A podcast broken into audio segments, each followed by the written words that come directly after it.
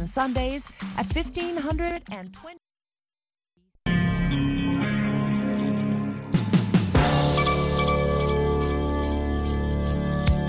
Ni saa saba mchana katika studio za Sauti ya Amerika, Washington DC, sawa na saa tatu usiku wa Afrika Mashariki. Huu ni wakati mwingine wa kuzifuata habari za dunia. Msomaji wako ni mimi Patrick Nduimana. Utawala wa kijeshi mjini Kiev leo Jumatatu umesema mji huo mkuu wa Ukraine umeshambuliwa na ndege zisizo na rubani za Rusia, saa chache baada ya rais Volodimir Zelenski kutoa wito wake mpya kwa washirika wa Ukraine kuisaidia kuimarisha ulinzi wa anga katika vita vyake dhidi ya uvamizi wa Rusia. Majeshi ya Ukraine yalitungua ndege tisa zisizo na rubani zilizotengenezwa Iran, utawala wa kijeshi wa Kiev umesema katika taarifa kwenye mtandao wa Telegram. Rusia mara kwa mara imekuwa ikitumia ndege zisizo na rubani kuishambulia Kiev na miji mingine ya Ukraine. Zelenski alisema katika hotuba yake ya kila usiku jana Jumapili kwamba ulinzi wa anga ni kipaumbele cha mara kwa mara kwa utawala wake. Zelenski alisema kwa kutusaidia kulinda anga zetu kikamilifu, kwa kutupatia mifumo ya kisasa zaidi ya ulinzi wa anga kwa idadi ya kutosha, mnaweza kuizuia serikali ya kigaidi kutumia zana zake kuu za ugaidi.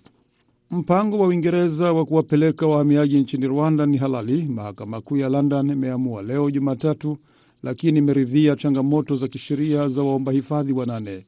Sera hiyo ambayo ilitangazwa mwezi Aprili itairuhusu Uingereza kupeleka maelfu ya wahamiaji huko Rwanda ambao huwasili kwenye mwambao wake kutoka zaidi ya kilomita elfu sita na mia nne. Akitangaza uamuzi wa mahakama hiyo, jaji Clive Lewis amesema ni halali kwa Uingereza kufanya mipango na serikali ya Rwanda kuwapeleka waomba hifadhi nchini humo na maombi yao ya kupewa hifadhi yataamuliwa huko.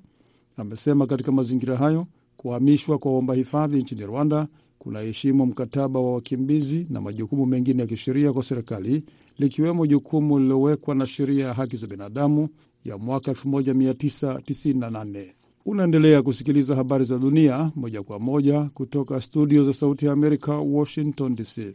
Ghana imesitisha ulipaji wa baadhi ya madeni yake ya nje Jumatatu, wakati nchi inarekebisha muundo wa madeni yake kuendana na makubaliano la shirika la kimataifa la fedha duniani IMF. Nchi hiyo ya Afrika Magharibi inakabiliwa na mgogoro wa kiuchumi huku mfumuko wa bei ukiwa zaidi ya asilimia 50 na kuporomoka vibaya kwa sarafu ya nchi hiyo ambayo kumechangiwa na janga la COVID-19 na vita vya Ukraine. Usimamishaji huu unajumuisha malipo ya bondi za Ulaya, madeni yetu ya kibiashara na madeni karibu yote tuliyokopa kutoka nchi nyingine, imesema taarifa hiyo ya serikali ya Ghana. Serikali hata hivyo imesema usitishaji huo hautajumuisha madeni ya pande nyingi, madeni mapya yaliyotiwa saini baada ya Disemba 19 mwaka huu au madeni ya muda mfupi. Watu 60 waliuawa kwa kupigwa risasi mwaka huu nchini Sweden, ikiwa ni rekodi katika nyakati za sasa, serikali imesema Jumatatu. Sweden imekumbwa na janga la mashambulizi ya ufyatuaji risasi katika miaka hivi karibuni, ambapo polisi na maafisa wanayatuhumu magenge ya uhalifu ambayo yanaendesha harakati zake katika miji kama mji mkuu Stockholm. Mauaji ya bunduki yameongezeka kwa bahati mbaya kwa viwango ambavyo vimefikia rekodi mpya ya umwagaji damu mwaka huu, waziri wa sheria Gunnar Stroma amewaambia waandishi wa habari. Stroma amesema kumetokea vifo 60 vya wafyatuaji risasi mwaka huu nchini Sweden ikilinganishwa na vifo vinne nchini Norway, vifo vinne huko Denmark na viwili nchini Finland. Mwaka uliopita watu 45 waliuawa kwa kupigwa risasi nchini Sweden, na mwaka 2012 jumla ya watu 17 waliuawa kulingana na Baraza la Kitaifa la Kuziwia Uhalifu. Zaidi ya nusu ya watumiaji milioni 17 na laki tano wa mtandao wa Twitter walioshiriki katika ukusanyaji maoni wa kutaka bilionia Elon Musk aachie madaraka ya kuiongoza kampuni hiyo wamekubaliana na maoni hayo. Mpaka Jumatatu, kampuni ya Twitter au Elon Musk mwenyewe hawajatoa tamko lolote kuhusiana na maoni hayo. Hata hivyo, Musk alishasema atakubaliana na matokeo ya maoni. Mara kadhaa Musk amejikuta akibishana na watumiaji wa Twitter na jana Jumapili aliwataka watumiaji hao wafanye uamuzi kama watamtaka aendelee na wadhifa wake wa kuendesha mtandao huu wa Twitter baada ya kukubali kuwa amefanya makosa. Mwisho wa habari za dunia, lakini hapa studio mnaendelea na mwenzangu Mkamili Kibayasi katika kipindi cha Kwa Undani. Patrick Nduimana na wageni kiwatakia usiku mwema.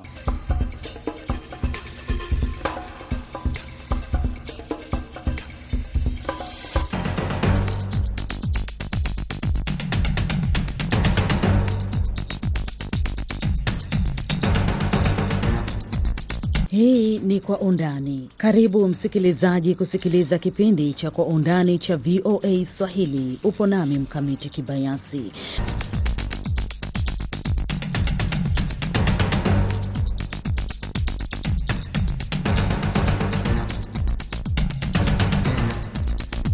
Ambapo leo tunaangazia ongezeko la ukeketaji Afrika Mashariki na hali kadhalika. Katika sehemu ya pili ya Kwa Undani tutaangazia siasa nchini Afrika Kusini. Ukeketaji wa wanawake FGM ni ukiukwaji wa haki za binadamu, aina ya ukatili na ubaguzi dhidi ya wasichana na wanawake.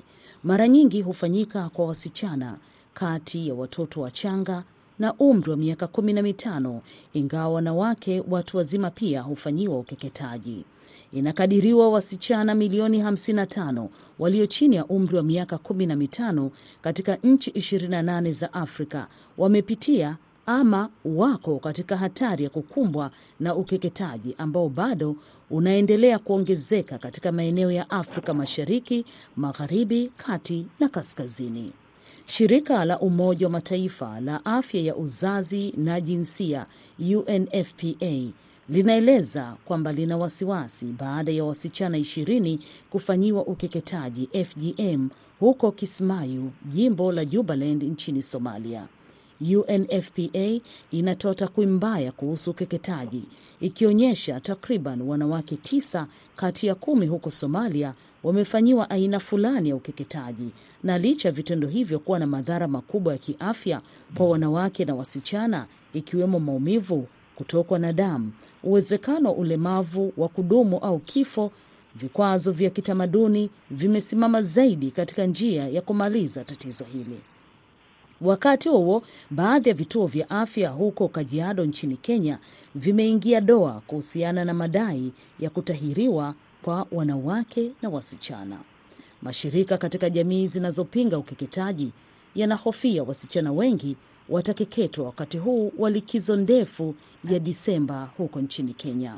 Ni naye Saadia ambaye ni mwanzilishi na mkurugenzi wa shirika hili la Brighter Society Initiative Kenya ambalo linapinga ukeketaji na vilevile vile Saadia ni mwathirika wa ukeketaji. Saadia, nini hasa kinatakiwa kifanyike hapa ili kupunguza ongezeko hili la ukeketaji katika jamii huko Kenya? Yale ambayo yanafaa kufanyika katika nchini Kenya ni kuhakikisha ya kwamba tunahamasisha jamii na kuwahusisha kabisa moja kwa moja, ile tunaita direct community intervention, na kufanya kitu inaitwa mahojiano uh, ama community dialogue kwa kimombo. Kwa sababu gani? Kwa sababu jamii wanafanya ukeketaji kwa tuhuma zenye wanafikiria lazima msichana apitie ukeketaji kwa mambo fulani ambao wao wenyewe wanaamini na ni kinyume na haki za kibinadamu. Kwa mfano, wao wanafikiria msichana asipokeketwa ataharibika, na hayo ni mambo ambayo yako tu kwa fikra zao, na pengine wangehamasishwa na waelewe kwa undani, wangeepuka na kusema ya kwamba wasichana wako tu sawa vile Mwenyezi Mungu amewaumba. Kwa hivyo mimi ningependa kusema ya kwamba kuhusisha jamii moja kwa moja ni vyema kabisa na ni njia mwafaka ya kuweza kupunguza hii hali ya ukeketaji. UNFPA inaeleza kwamba vitendo vya utamaduni ni moja ya chanzo kinachorudisha nyuma harakati hizi za kutokomeza FGM. Ni hatua zipi mbadala unafanya katika shirika lako ili kuhakikisha kwamba wasichana wanafahamu haki zao na kuepukana na tatizo hili la FGM? Uh, kweli kabisa, hizo vikwazo za kitamaduni ndio zinafanya wasichana wengi wanaangukia mitego ya kufanyiwa ukeketaji, na shirika langu la BSI, Brighter Society Initiative huwa tunafanya uhamasishaji katika jamii ambazo tunafanya nazo kazi. Hata juzi nilikuwa mahali inaitwa Elgeyo Marakwet, ambapo ni huko bonde la Ufa, ni kaunti ambayo pia iko inaongoza kwa ukeketaji, nilienda kwa milima kabisa huko nikiongelelea kuhusu ukeketaji, na kwa bahati nzuri tuliweza kuokoa wasichana ishirini ambao ilikuwa wafanyiwe ukeketaji wiki ijayo wakimaliza mtihani yao ya KCSE ya kidato cha nne na mimi hiyo ilikuwa ni furaha yangu kabisa, kwa sababu hao wasichana ni wasichana ambao maisha yao ingebadilishwa na ukeketaji, na ukeketaji ukishafanyiwa hauwezi rudi vile ulikuwa. Ni kitu ukishafanyiwa imefanyika tayari. Kwa hivyo mimi ile kuweza kuhamasisha jamii na kuweza kuokoa wale wasichana, naona ya kwamba ni furaha kubwa, na mimi kazi yangu kubwa sana sana ni kuhakikisha ya kwamba tuna tunaongelesha wasichana na wao wenyewe wanaweza um, kulinda na kutetea haki zao, na pia vilevile vile natumai na ya kwamba hakuna wazazi ambao wanafanya hii ukeketaji kwa kupenda ama kwa kufikiria wanaathiri wasichana wao. Wao hufanya wakifikiria wanafanyia wasichana wao kitu mzuri, na ndiposa mimi huongelesha hawa survivors ama waathirika wenye walishapitia hii kitendo, nikiwatambulisha ya kwamba yale madhara ambayo tunaishi nayo, ile kovu ambayo tunaishi nayo kwa hii miaka yote, si vyema kuifanyia wasichana wetu hiyo ina, inafanyanga wale um, waathirika nikishawaongelesha wanaona kweli yale nilipitia, yale machungu nilipitia, si vyema msichana yangu pia apitie.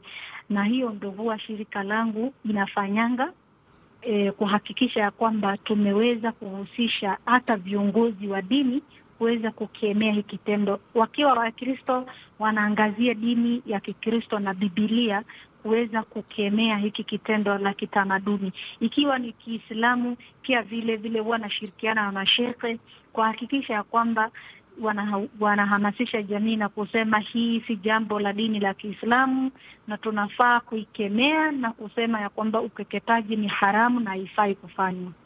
Rais William Ruto ni mmoja kati ya watu wanaopinga suala hili la ukeketaji, akisema kwamba ukeketaji katika karne ya elfu mbili na ishirini na mbili halina nafasi kabisa. Iwapo leo hii unapata fursa kukutana na Rais William Ruto, nini ambacho utamshauri ili kuweza kuhakikisha ukeketaji katika jamii ya Kenya unakwisha kabisa? Kwanza kabisa nampongeza rais wangu William Samoe Ruto kwa kukuwa shujaa na kuwa jasiri kuweza kuongelelea masala ya ukeketaji hadharani, na pia ningependa kumshauri ya kwamba vile alivyo jasiri, basi atoe eh, onyo kwa wale machifu wote na awaambie ya kwamba mwenye ataweza eh, kuhakikisha ya kwamba ukeketaji imefanyika kwake, basi itakuwa ni atakosa kazi. Iki, ikikuwa hivyo aki kama atatoa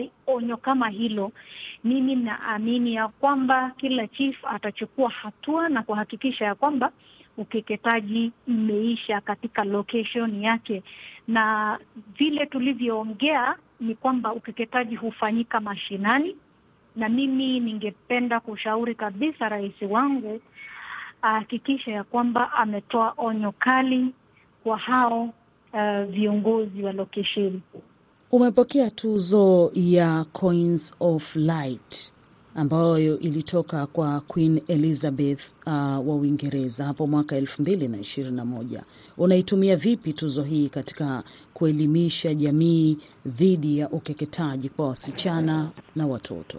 Haikuwa um, furaha kwangu peke yangu, bali ilikuwa ni kielelezo ama mfano mzuri kwa wasichana ambao pia walikuwa wanasema tunataka kuwa kama Sadia, tuwe tunatuzwa na pia kazi yetu kuonekana. Kwa hivyo hiyo tuzo haikunipatia mimi peke yangu fursa ya kuweza kufanya zaidi, bali iliweza kuwa kama changamoto kwa wasichana wengine kuweza kufikia ile hali mimi nimeifikia kwa saa hizi, ile kiwango nimeweza ku, uh, kukomesha ukeketaji. Wale wasichana wote ambao saa hizi wameamua ya kwamba hata wao wanataka kukomesha ukeketaji katika jamii zetu, na imekuwa mfano mzuri kabisa, kwa sababu kuna zaidi ya wanawake wengi ambao kila mmoja anasema hata mimi nataka kuwa kama Sadia. Naam, ni Saadia Hussein, mwanzilishi na pia mkurugenzi wa Brighter Society Initiative Kenya, shirika linalopambana na ukeketaji dhidi ya wasichana na wanawake. Saadia pia ni mwathirika wa ukeketaji. Na wakati huo huo basi, nimezungumza na Cynthia Simantoi kutoka Kenya. Yeye pia ni mwathirika wa ukeketaji na nikataka kujua hali hii ilimpata akiwa na umri gani na katika mazingira yapi? Asante sana. Uh, m, uh, nilipata kupitia uh, ukeketaji nikiwa umri wa miaka kumi na minne. Hiyo uh, ni wakati wa likizo. Huku Kenya tunakuaga na likizo tunapomaliza hii msimu wa Disemba. Ilikuwa hiyo wakati mwaka wa 2007 uh, na hiyo hiyo wakati ikitendeka hivyo, wazazi wangu wote wamesoma na hiyo wakati hawakuwa nyumbani, na natoka katika mazingira ya jamii ya Kimasai ambapo tunakuaga tunaishi kama yani, tunaishi kama wengi kwa katika yani, boma moja. Sasa wazazi wangu walipokuwa wame, wame, wame wameondoka wakachukua hiyo fursa, kwa sababu walikuwa wameona nilikuwa kati ya nilikuwa msichana mwenyewe alikuwa amebaki kama hajapitishwa tohara. Kwa hivyo wakaona kwamba ilikuwa ni imekuwa sasa ni kama ni picha mbaya anapeana kwa familia yangu kuwa msichana mkubwa hivyo wa miaka kumi na minne mwenye hajapitia tohara. Sasa Sinsia, Pole kwa hayo yaliyokukuta. Rais William Ruto ameeleza kwamba FGM haikubaliki katika senchari hii ya mwaka elfu mbili na ishirini na mbili. Iwapo unapata fursa leo hii ya kukutana na Rais Ruto, ni wito gani utakaompatia ili kuweza kuhakikisha nyote kwa pamoja mnashirikiana katika juhudi za kukomesha ukeketaji nchini Kenya na Afrika Mashariki kwa ujumla? Uh, ningependa kumsihi rais wetu um, Daktari William Ruto uh, tu, tujaribu ku kuhakikisha kwamba wanaoathirika na na hii mambo ya ukeketaji wanapo wanapowasilisha uh, kesi zao mahakamani wanasaidiwa kupata haki, kwa sababu mara nyingi tunapata watoto wengi wanatoroka uh, kwa sababu ya hii mambo ya ukeketaji, lakini hawapati haki. Wanaowafanyia unyama huo hawaletwi, hawawezi, hatua ya sheria haichukuliwi.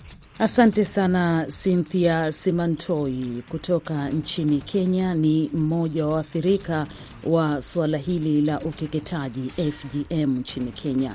Na hapa ndio nakamilisha sehemu ya kwanza ya kipindi cha Kwa Undani kutoka hapa Washington DC.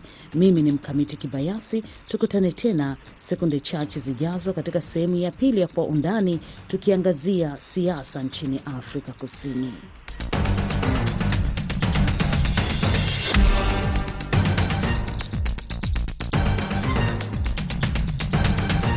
Naam, na katika sehemu ya pili ya Kwa Undani tuelekee nchini Afrika Kusini ambapo mustakabali wa kisiasa wa rais wa Afrika Kusini Cyril Ramaphosa ulikuwa umeyumba katika mizani mapema mwezi huu baada ya ripoti ya jopo la wataalam kubaini ushahidi wa awali kwamba huenda alikiuka katika kuhusiana na fedha za kigeni zilizofichwa katika shamba lake la binafsi. Cyril Ramaphosa amechaguliwa tena kuwa kiongozi wa chama tawala cha African National Congress ANC na kupata muhula wa pili unaomfungulia njia kugombea tena urais katika uchaguzi wa mwaka 2024 licha ya kashfa hiyo mbaya. Rais Ramaphosa alishinda kwa kura 2476 kutoka kwa wajumbe wa chama dhidi ya kura 1897 kwa mpinzani wake pekee wa uongozi Zweli Mkize, waziri wa zamani wa afya. Ni kulingana na matokeo yaliyotangazwa katika mkutano wa ANC mjini Johannesburg siku ya Jumatatu. Wafuasi wa rais pia walishinda nafasi nyingine nne kati ya sita za juu za chama hicho. Ili kufahamu haya kwa undani zaidi, katika laini ya simu ninaye Profesa David Monda kutoka chuo kikuu cha New York kilichopo katika jiji la New York nchini Marekani. Profesa Monda, hii inamaanisha nini katika siasa za Afrika Kusini? Inamaanisha uh, ya kwamba uh, Rais Ramaphosa ataweza kuwania uh, uchaguzi wa mwaka elfu mbili ishirini na nne uh, kwa tikiti cha ANC uh, lakini pia kwa upande mwingine uh, unadhofisha imani ya umma kwenye chama cha ANC.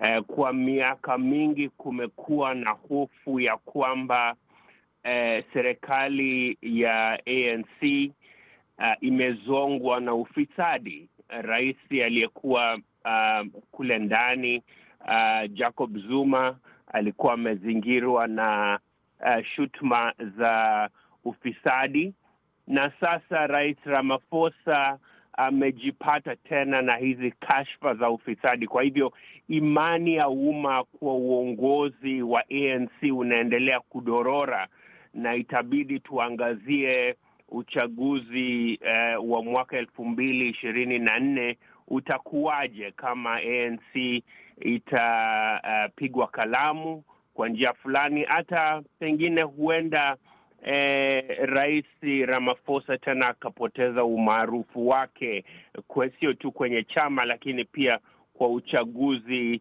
uh, ujao kwa ujumla. Uchunguzi wa Benki Kuu na uchunguzi mwingine rasmi bado unatarajiwa kuripoti zaidi juu ya kashfa ya falafala. Hili ni shamba ambalo uh, profesa Uchunguzi wa Benki Kuu na uchunguzi mwingine rasmi bado unatarajiwa kuripoti zaidi juu ya kashfa katika shamba la falafala ya dola 580,000 pesa taslimu za mwaka 2020. Kwa mtazamo wako Profesa Monda, je, ripoti ya jopo bado ina nguvu kuendelea kuaminiwa na kuleta uzito tofauti wa kisiasa kwa wakazi hawa wa Afrika Kusini? E, nafikiria kimsingi uchunguzi huu um, bado utaleta imani ya umma uh, hususan kwenye hii kesi ya Falafala. E, tusisahau ya kwamba uh, kashfa hii uh, ni kwamba kulikuwa na dola karibu milioni nne ambazo zilipatikana kwenye shamba uh, la Rais uh, Ramaphosa na kukawa na shutuma ya kwamba uh, alijaribu uh, kunyamazisha wale wafanyikazi kwenye shamba hilo uh, kutosema ya kwamba au kutotolea ripoti kwa polisi ya kwamba kulikuwa na zile hela pale na kwamba wezi fulani ambao walikuwa wameingia mle ndani kuweza kuziiba hela, hela hizo. Lakini kwa ujumla jambo hili linazua Uh, balaa kwa chama cha ANC. Uh, linazua maswali kadha wa kadha. Kwa mfano, hizi hela zilijitokeza wapi? Uh, zilikuwa zimewekwa pale kwa niaba gani? Zilikuwa hela za nani? Na ilikuwaje ya kwamba wezi wakaweza kuvunja hata kwenye nyumba kwenye shamba la rais wa taifa kuu? Kwa hivyo inazua masuala mengi. Eh, na nafikiria pia itaongeza ile udhaifu wa uongozi kwenye serikali eh, ya Ramaphosa. Miaka ya nyuma shamba hili hili limekuwa likishutumiwa kwa kashfa za uwindaji wa wanyama pori. Eh, kwa hivyo uchunguzi ukiendelea, huenda eh, masuala mengine tena yakaibuka juu ya ufisadi na itakuwa pigo sana kwa Rais Ramaphosa aliyemshutumu Jacob Zuma kwa ufisadi ule wa uh, wale vijana wa Gupta. Maanake ufisadi ule ule ambao Ramaphosa alimshutumu uh, aliyekuwa rais Jacob Zuma kuifanya uh, ni ufisadi ule ule ambao unaanza kujitokeza Uh, kwenye serikali ya ANC. Kumalizia, lazima niseme ya kwamba uh, hizi kashfa za ufisadi uh, zinaendelea kuzorotesha imani ya umma kwenye uongozi wa ANC.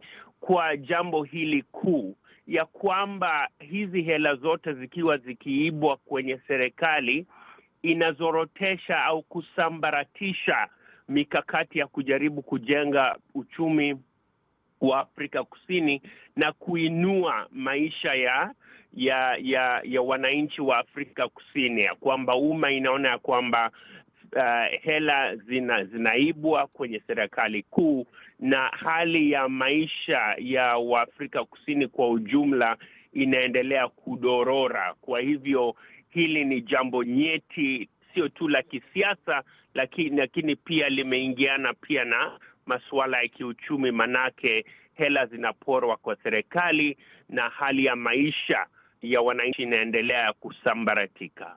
Profesa, umezungumzia kwamba suala hili linazorotesha nguvu na ufanyaji kazi uh, wa chama. Je, nini kifanyike ili kuweza uh, kuhakikisha kwamba chama kinaendelea kupata nguvu na utendaji wake kazi unafanya kama ambavyo unaendana na katiba ya nchi? Nafikiria kwa wakati huu, dada mwenyekiti, ANC inajipata pahala pagumu, uh, hususan uh, ya kwamba ilikuwa chama cha ukombozi, lakini baada ya miongo mitatu hivi ni kama imani ya umma imeendelea kudidimia.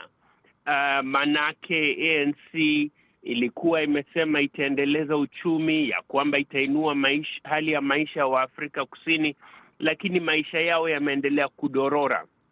Kwa maoni yangu, nafikiria Eh, hata ingawa pengine ANC itashinda uchaguzi wa elfu mwaka elfu mbili na ishirini na nne itapoteza viti vingi sana kwa bunge. Eh, kuna vyama vingi tena vya upinzani kama EFF ambavyo eh, vinashutumu ufisadi kwenye chama cha ANC, na naweza kutabiri pengine baada ya uh, miaka mitano miaka kumi hivi ya, kam, ya kwamba pengine ANC itapoteza uh, viti vingi zaidi kwa bunge na na huenda uongozi wa ANC ambao umekuwa kwa karibu zaidi ya miongo mitatu eh, itapigwa kalamu, lakini nafikiria itafanyika uh, siku za mbele. Kwa wakati huu, hili ni donda ndugu kwa chama cha ANC ya kwamba ufisadi umekita mizizi uh, kwa chama cha ANC na ya kwamba kwa ujumla umma wanapoteza imani kwa serikali ya ANC kuweza kuinua hali yao ya maisha. Hapa sasa tunajifunza nini katika siasa na demokrasia barani Afrika, kwa mfano huu wa Afrika Kusini? Hapa tunajifunza ya kwamba hivi vyama vya ukombozi, kwa mfano eh, chama cha ANC kule Tanzania, chama cha CCM, wakati mwingine vyama hivi vi, vinakuwa madarakani kwa miongo mingi, kwa miaka mingi, na kuna ule uzembe Uh, ile hali ya kuzembea kazi na ufisadi ambao, ambao unaingia kwa chama uh, inatufundisha kwamba uh, vyama hivi vya vya ukombozi wakati mwingine vikikaa vikisalia kwa uongozi uh, huwa vinaingi, vinaingiliwa na, na ufisadi. Jambo jingine tunajifunza pia ni kwamba ule umuhimu wa vyama vya upinzani kuweza kukosoa serikali na miundombinu ya ya kisheria lazima iwe imara, ili iwapo serikali inazembea kazi vile ANC ilifanya wakati huu, iweze kukosolewa kwa njia ya uwazi na haki. Kwa hivyo nafikiria kwa njia hiyo demokrasia itakuzwa. Shukrani sana Profesa David Monda kutoka chuo kikuu cha New York katika jimbo la New York hapa nchini Marekani. Mpaka hapa ndiyo nakamilisha kipindi cha Kwa Undani cha idhaa ya Kiswahili ya Sauti ya Amerika, VOA, kutoka hapa Washington DC. Jina langu ni Mkamiti Kibayasi. Shukran kwa kusikiliza VOA Swahili.